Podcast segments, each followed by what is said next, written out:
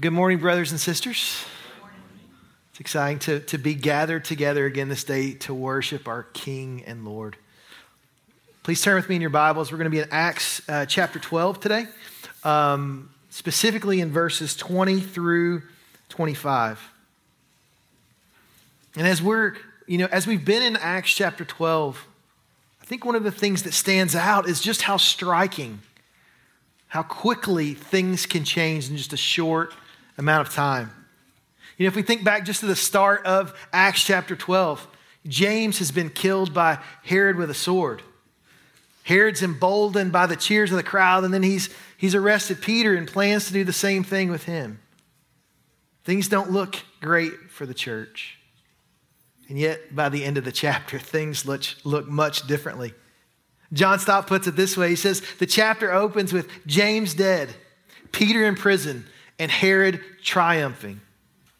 It closes with Herod dead, Peter free, and the word of God triumphing. Such is the power of God to overthrow hostile human plans and establish his own in their place. Amen. And so, brothers and sisters, as we, as we study this text, as we behold our God, we're going to see that no matter the opposition, the church will be effective and the church will endure because our God is for us.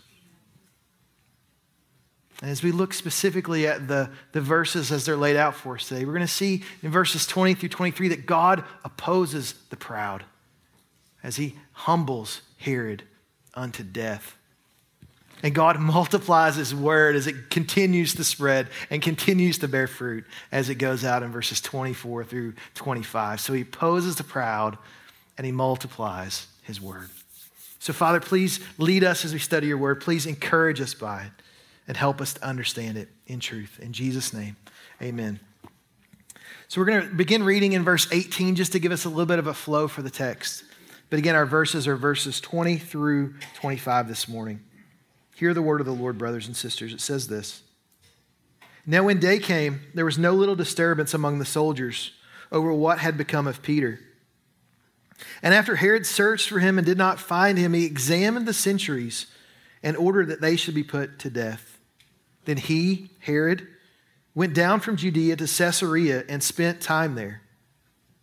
Now, Herod, who was angry with the people of Tyre and Sidon, and they came to him with one accord, and Having persuaded Blastus, the king's chamberlain, they asked for peace because their country depended on the king's country for food. On an appointed day, Herod put on his royal robes, took a seat upon the throne, and delivered an oration to them. And the people were shouting, The voice of a God and not of a man. And immediately an angel of the Lord struck him down because he did not give God the glory. And he was eaten by worms and breathed his last. But the word of God increased and multiplied. And Barnabas and Saul returned from Jerusalem when they had completed their, their service, bringing with them John, whose other name was Mark. So, as we, as we begin in the first part of this chapter, we see that God opposes the proud, specifically talking about Herod and the ways in which he's bringing uh, persecution against God's church. And in verse 19, we see that Herod has opted for a change of scenery after being embarrassed by Peter's escape from prison. He leaves Judea after having the guards executed, and he heads down to Caesarea to no doubt, uh, you know, go and try to have a change, but also he's going, no doubt, in a foul mood. In fact, it says that he's angry here. He's directing his fury and his bluster at the people of Tyre and Sidon. It Doesn't really tell us why that's the case but he's angry at them as he, as he goes down here. And Tyre and Sidon were cities of the area of Phoenicia. And these were, were um, you know, these were port cities. They didn't have very large agricultural centers. And so they were dependent upon Herod and, you know, his land for food. They would trade with him or, or pay money for food, but they were dependent upon Herod for their own ability to survive. And I'm frankly confident that Herod liked the situation this way that they had to come to him, that they had to trust in him, that they had to see him as powerful, that they had to grovel to him. So again, we don't know why Herod was angry, but it tells us in the text that these two cities, the people of Tyre and Sidon, come And they come together and they speak with Blastus, who was the king's chamberlain. This was somebody that had access to the king. He would have had power of some sense, but more than anything, he had the king's ear. And so they go and they ask Blastus if, they would, if he would go before them to the king and share their desires to help broker peace so they can have food that they need.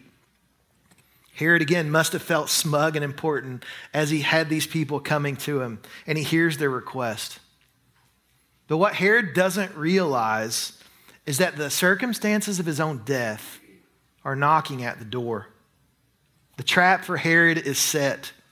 You see, there's a people here so much in need of Herod's help that they're willing to grovel and swoon and give him praise and honor and adoration for anything that he says.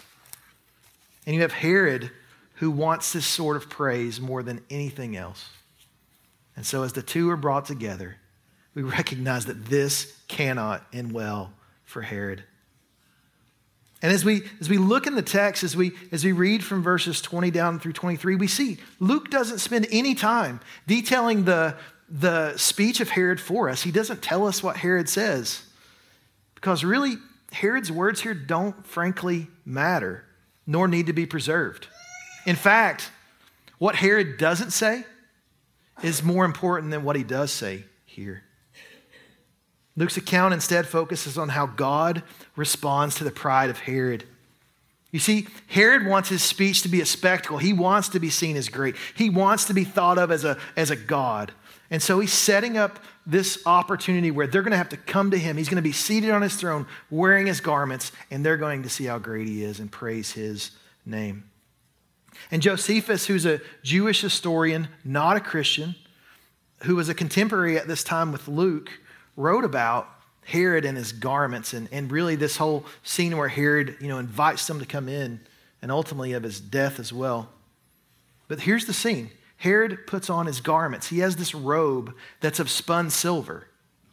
And Josephus describes it this way. He says, He put on a garment made wholly of silver and of a contexture truly wonderful and came into the theater early in the morning, at which time the silver of his garment, being illuminated by the fresh reflection of the sun's rays upon it, shone out in a surprising and glorious way. So, this is what he does.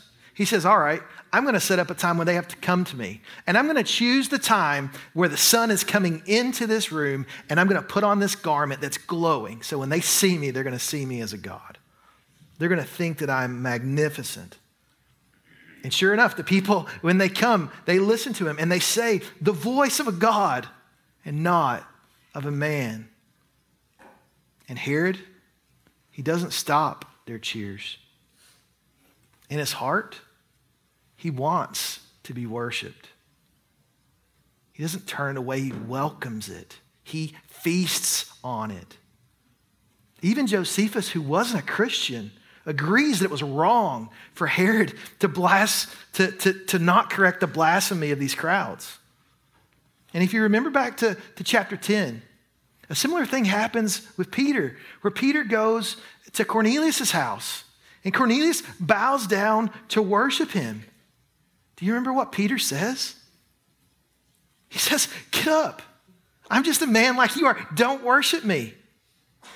But he also says, I'm going to share the gospel with you and your family so that you would know who is the true king, who is the one who has made a way for you to be saved, who should you worship. And he shares the good news of the gospel with Cornelius and his family so that they would rightly praise God and not man. But Herod doesn't do this. Herod gets exactly what he wants. And what he wants is lethal to him. How many times has, has God protected us from getting something that we think we really want but would be lethal for us? Where He protects us either spiritually or physically from those things. Such a kindness of the Lord many times to not give us what we want. And yet, here, He allows Herod to receive what he wants unto death because he wants what's God's alone. Even with the crowd's declaration that there is a new God in town, There's still only one true God of Caesarea and one true God of the rest of the world, and it surely isn't Herod, as verse 23 makes clear. So Luke tells us that because Herod does not give God the glory, God immediately strikes him down. See, this is the second time that God uses an angel in this passage in chapter 12. The angel comes and encourages the church by what he does, but by the deliverance that he gives with Peter. He encourages the church also by killing of Herod. We see that the angel um, is an answer to their prayers, and that both times the angel brings humility to Herod. Luke uses the same word for struck here in this part of the passage as he does when the angel struck Peter. In essence, he's saying something like this The angel struck Peter to wake him up from sleep, and the angel struck Herod to put him to sleep permanently. So we got to ask the question why is it that God acts so quickly here? Why is it he strikes him down so fast? As soon as this happens, he immediately strikes him by the angel. Why is, the, what, why is this the timing of it? Why is this the occasion for Herod's death? And the first reason is made very clear by Luke in verse 23. Herod does not give God the glory that he should. In Isaiah 42, 8, God says, I am the Lord. That is my name. My glory I give to no other, nor my praise to carved idols. And yet Herod has set himself up in opposition to God. He's a pretender acting like someone and something that he's not. And his foolishness leads him to become food for worms.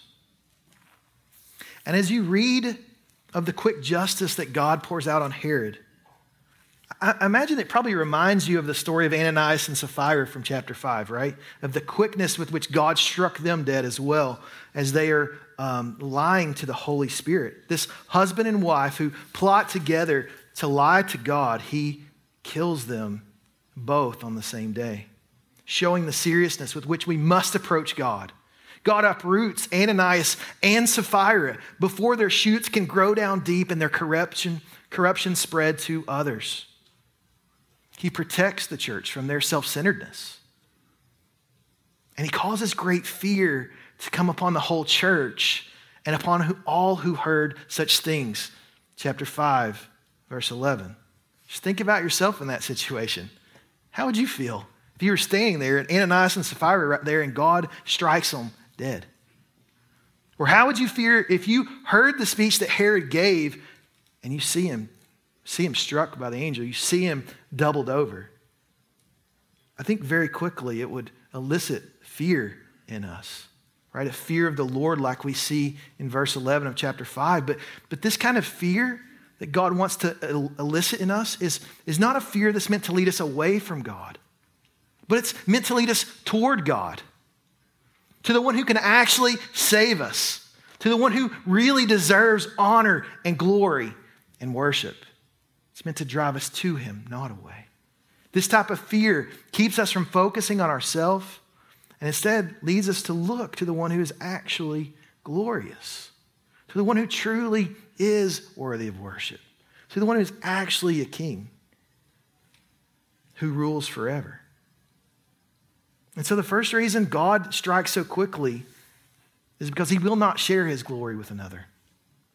But it's also a measure of protection for his church. God desires to protect his church. Remember, Herod is persecuting the church violently, and God puts it into it quickly. God doesn't allow Herod to be emboldened by the crowd's flattery to continue his reign of terror against the church. He stopped dead in his tracks. And there's nothing, there's nothing that Herod can do about it. God graciously protects his church from attacks from within, like Ananias and Sapphira and their self centeredness, but also attacks from without like Herod and his persecution of them. In both places, God acts quickly to protect the church. And lastly, the last reason I believe that God acts so quickly here is because he's answering the prayers of the church. We've already talked about this just last week. The church is praying. They're praying for Peter as he's in, as he's in prison, but they're also praying, I'm sure, you know, that God would do rightly you know, and deliver them from Herod's hand. As we think about our own lives, as we, as we think about what, what does it look like for us to pray for our leaders? Especially, what, is it, what does it look like for us to pray for leaders who, who don't know and worship God, who, who don't rule according to God's standards of conduct and righteousness? How should we pray for, for leaders like this?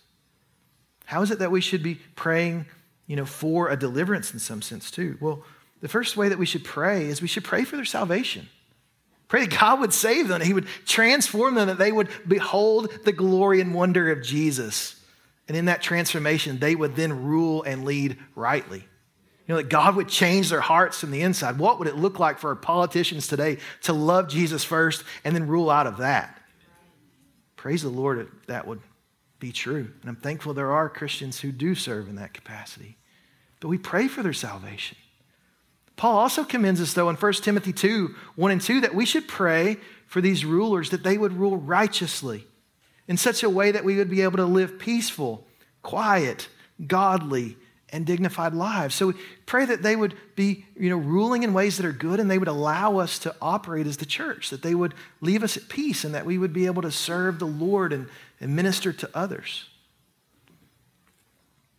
But I think it's also right to pray as David prays that God would deliver us from our enemies and that God would use the pride of his enemies against them. Psalm 59, 1 through 2, we hear David say this. He says, Deliver me from my enemies, oh, oh my God. Protect me from those who rise up against me. Deliver me from those who work evil and save me from bloodthirsty men.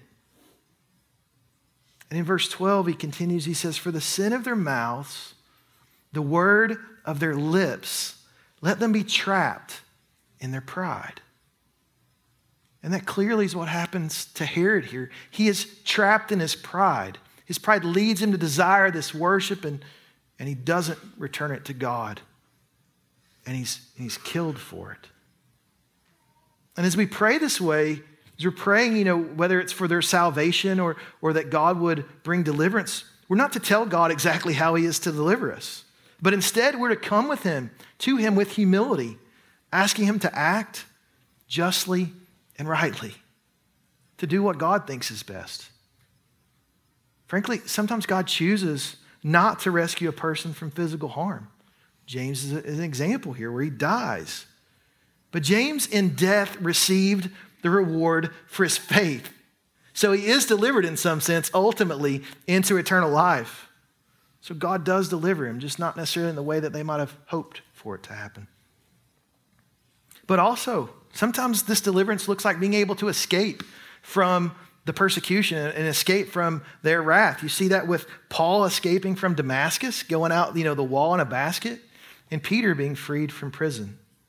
And sometimes like in Herod's case, death puts a quick end to the enemies of the church. So God brings deliverance through that means. So, why would God strike Herod down in the way that he does? If you look at the text, maybe it doesn't stand out to you right, right away that you would even ask that question. It sounds like the angel immediately struck and he, and he dies. But Luke's language here is really interesting. He says that Herod was eaten by worms and then breathed his last. Usually you say it the other way, right? Like you die and are eaten by worms. But Luke, the physician, is giving us a little bit of medical insight here to describe actually what happened to Herod. And it's pretty disgusting.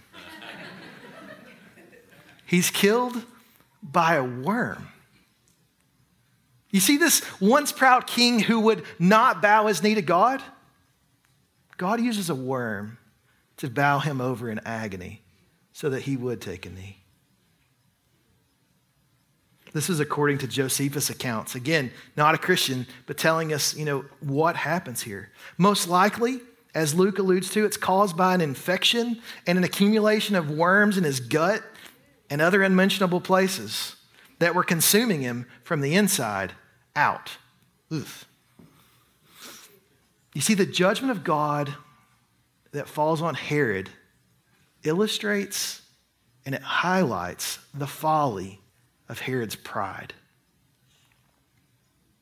The rot in his gut is a vivid picture of the rot that's going on in his own soul as he's longing for the praise that only God desires or deserves. And we shouldn't miss the irony. He's mortally wounded on the very day when he's thought to be at the pinnacle of his greatness. As he's standing there in his, his robes arrayed in whatever glory he thinks he has, God strikes him down by the angel. And immediately he is mortally wounded. He's shown to be no God, but a man like any other. He wants glory, and instead he's afflicted with a disease that was shameful, gross, and humiliating. There's accounts of it where there was a stench about Herod in those five days that he was still alive until he succumbed to his sickness. He's not defeated by a rival army in battle. He doesn't have his glorious gear on as he's riding off to, you know, defeat some enemy. No, he's defeated by a humble, like a, he's humbled by a wriggling, tiny worm. And Herod's death echoes God's word spoken through Isaiah to the Babylonian king in Isaiah 14. Where we hear this Your pomp is brought down to Sheol, the sound of your harps. Maggots are laid as a bed beneath you, and worms are your covers. Those who see you will stare at you and ponder over you. Is this the man who made the earth tremble? Who shook the kingdoms? as they see Herod bowed over in agony. Is this the man that we were afraid of? Who we thought was unstoppable? That guy? God brings him down low. And according to the reports, as I said, he agonized for five days. And though God's judgment here is severe, it's also tinged with mercy. Herod had time to repent of his sin to confess his folly, to confess his wickedness, to say, No, I should not have received that, that praise. Instead, I should have pointed to the God who is righteous and who is worthy of it. But alas, there's, there's no record that Herod did that. There's no, there's no account of him turning from his sin and casting himself on Christ, whom he was persecuting. Herod is prideful to the very end, and his pride leads to his fall. Brothers and sisters, you see that the death of Herod highlights the weakness of all mankind. That every one of us goes to the same end. Each one of us will die. So it really matters as you think about how we live, as we think about how we would come to God, are we coming to Him in pride, saying that we are God? Or do we come to Him humbly, saying, I'm not, and I need salvation that only you can provide? You see, kings and rulers, people high and people low, are all under this curse. And we should think soberly and seriously in our seats right now. How is it that I'm approaching the Lord? By what way do I come? Do I come on my own merits, my own strength, my own goodness, my own righteousness? That's the way to death. But if we come by Christ, coming in the, in the righteousness that He secured and He gives to us by faith, repentance of our sins, we come freely and joyfully knowing that He has accepted us. He forgives us, and we are made clean. There's good news for us. Christ Jesus died for our sins, including the sin of pride and self centeredness. That very thing that Herod struggles with, Christ died so that people could be free of it. We hear in Colossians 2 13 and 14, and you who were dead in your trespasses, and the uncircumcision of your flesh, God made alive together with him, with Jesus, having forgiven us all our trespasses. By canceling the record of debt that stood against us with its legal demands, this he set aside, nailing it to the cross. Praise the Lord. For those of us who have placed our faith in Jesus and have repented of our sins, Christ Jesus has freed us from the penalty of death that we deserve. And he gives us eternal life. You see, here's the reality that I believe Luke is highlighting for us. More than just for the need to not be prideful, though that's really important. He's showing the church that we will overcome because God fights for us, because God provides salvation and life for us. He is on our side. He doesn't sit by passively, but the Father acts by sending His Son so that the greatest tyrants, far greater than Herod, that were, that were arrayed against us, that were aligned against us, would be defeated. Namely, those greatest tyrants being sin and death and Satan. And they're utterly brought to ruin. He sends His Holy Spirit to empower us even now to be effective and to be empowered for the work that, of the ministry that He calls us to do. So, though we who trust in Christ were once in bondage, bondage to sin and death, and there was nothing that we could do to free ourselves from it, Thanks be to God who gives us the victory through Jesus Christ our Lord. If our God is for us, who can be against us? The answer is no one. So he, he defeats sin and death, but he also defeats Satan. One of my favorite verses in Luther's hymn, A Mighty Fortress is Our God, goes like this It says, The Prince of darkness grim, we tremble not for him. His rage we can't endure. For lo, his doom is sure. One little word shall fail him. The defeat of Satan is sure because he has already been defeated at the cross. We can endure his rage, for his doom is sure. And God, in his timing, will subject Satan to judgment. God's final and forever punishment on him will show Satan's pride for the foolishness that it is. And so, brothers and sisters, as we think about this reality, we recognize that we will be effective. We will be protected because our God is for us. We're not, we're not promised that only good things will happen to us if we trust in the Lord. We've got numerous examples in the scriptures where we see that suffering is a part of the Christian life. You, you look at Paul, but look at Jesus, the righteous Son of God. Does it mean that everything will go in the way that we think and that suffering won't be a part of it? James died at the beginning of this chapter, but we do know that the Lord is always with us and that his promises are true and he will deliver us. And the proof is in Jesus, in his death and his resurrection. And so we see in our passage that God opposes the proud.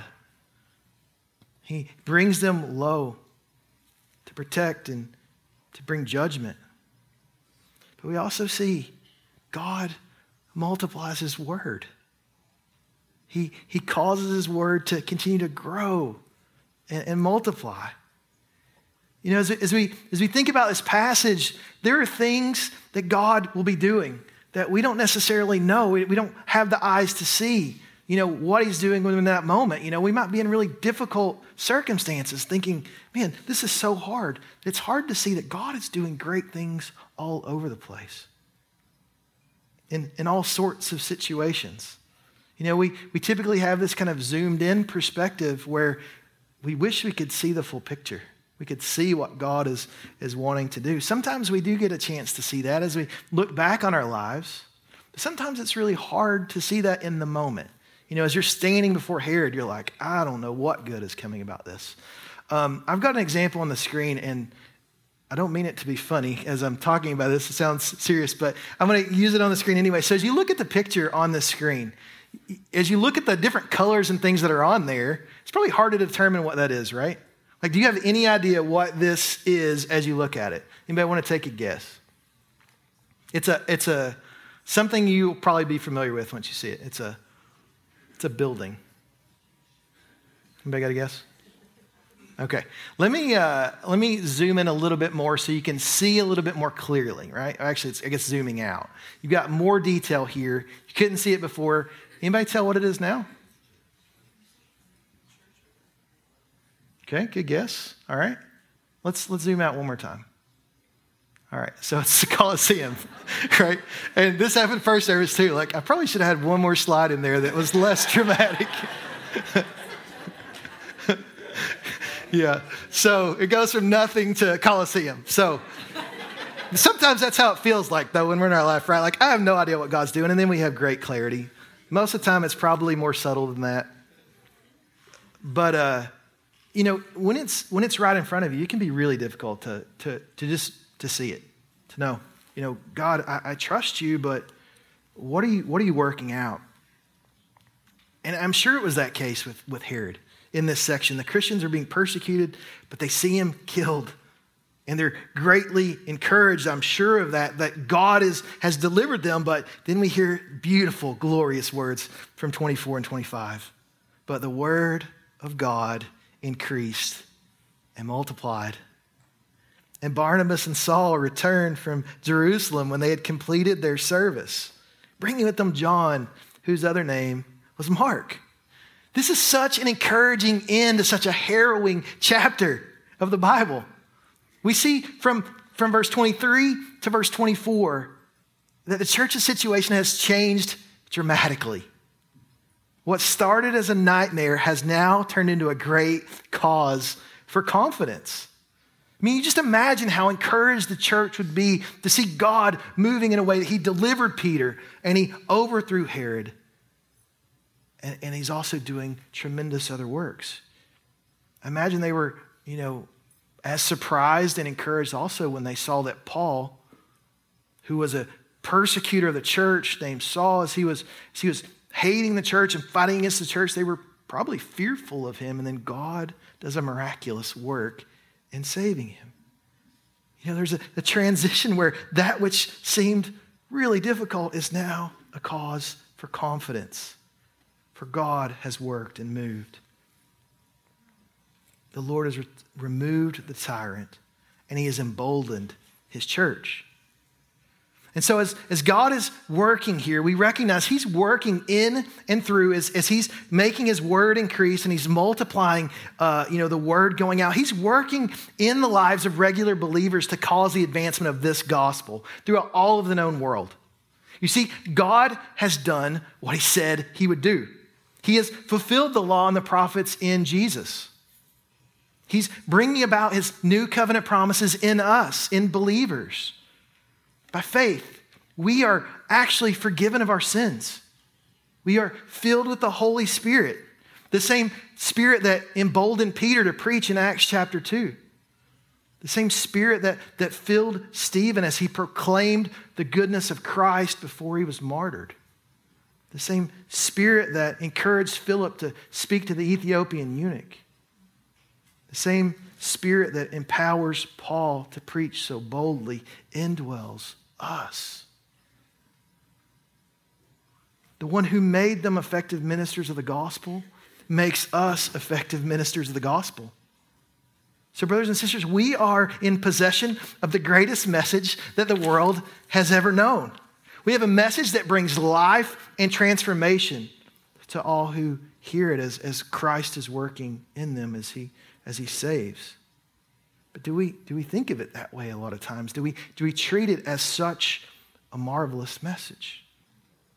See, we don't just proclaim a truth, but we rightly proclaim the one who is the way, the truth, and the life.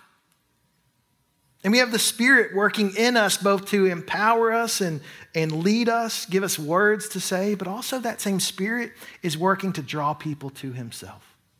So the Spirit's working in us, and the Spirit is drawing people to Himself, helping us to be effective as we rightly proclaim the word of life. God is bringing this about in us and in others. And so as you think about the example I used earlier, is you know, sometimes it's hard to see what God is doing. Is there a place in your life where you're struggling to see what God is doing and how He could be using it for good. You know, what is the, what is the posture of your heart toward God in that situation?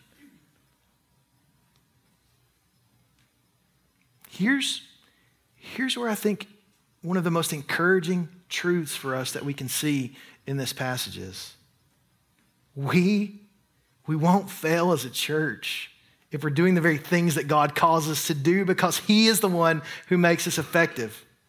The Word of God increases and multiplies because the Lord is always working. It increases and multiplies because there's always another heart to be reached, another neighbor to share with, another friend to be encouraged with the truth. Lord, would you help us to see and to take these opportunities that are available to us? Would you help us to, to see and, and, and seize these opportunities? But also, would you help us to act and believe, Lord, when we don't see what you're doing, when we don't see the opportunity, but we desire to trust you? You see, Jesus makes it plain in the Great Commission and in the theme verse of the book of Acts that we are instruments that God uses to accomplish his plan and his purpose for saving the lost.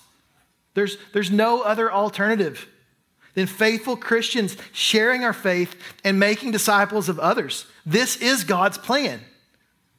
And we see this in Colossians 1 28 and 29, where Paul says, Him we proclaim, Jesus, warning everyone and teaching everyone with all wisdom, that we may present everyone mature in Christ. For this I toil struggling with all of his energy that he powerfully works within me. So we proclaim him. We are to teach and, and encourage and, and to give wisdom and, and desire to present everyone mature in Christ. But this is what he says. He says, I struggle hard to this end. I work hard for this. But it's through the energy and his power that he is powerfully working in me that I can do this. So we work hard, and God is the one who actually enables us to be faithful to what He calls us to do. We are responsible to declare and to disciple and to demonstrate, but we do this by using the gifts that the Holy Spirit gives to us. He is the one who brings the fruit. He is the one who ultimately is powerfully working in us and through us and in the hearts of others. And He is the, is the reason why the Word of God increased and multiplied.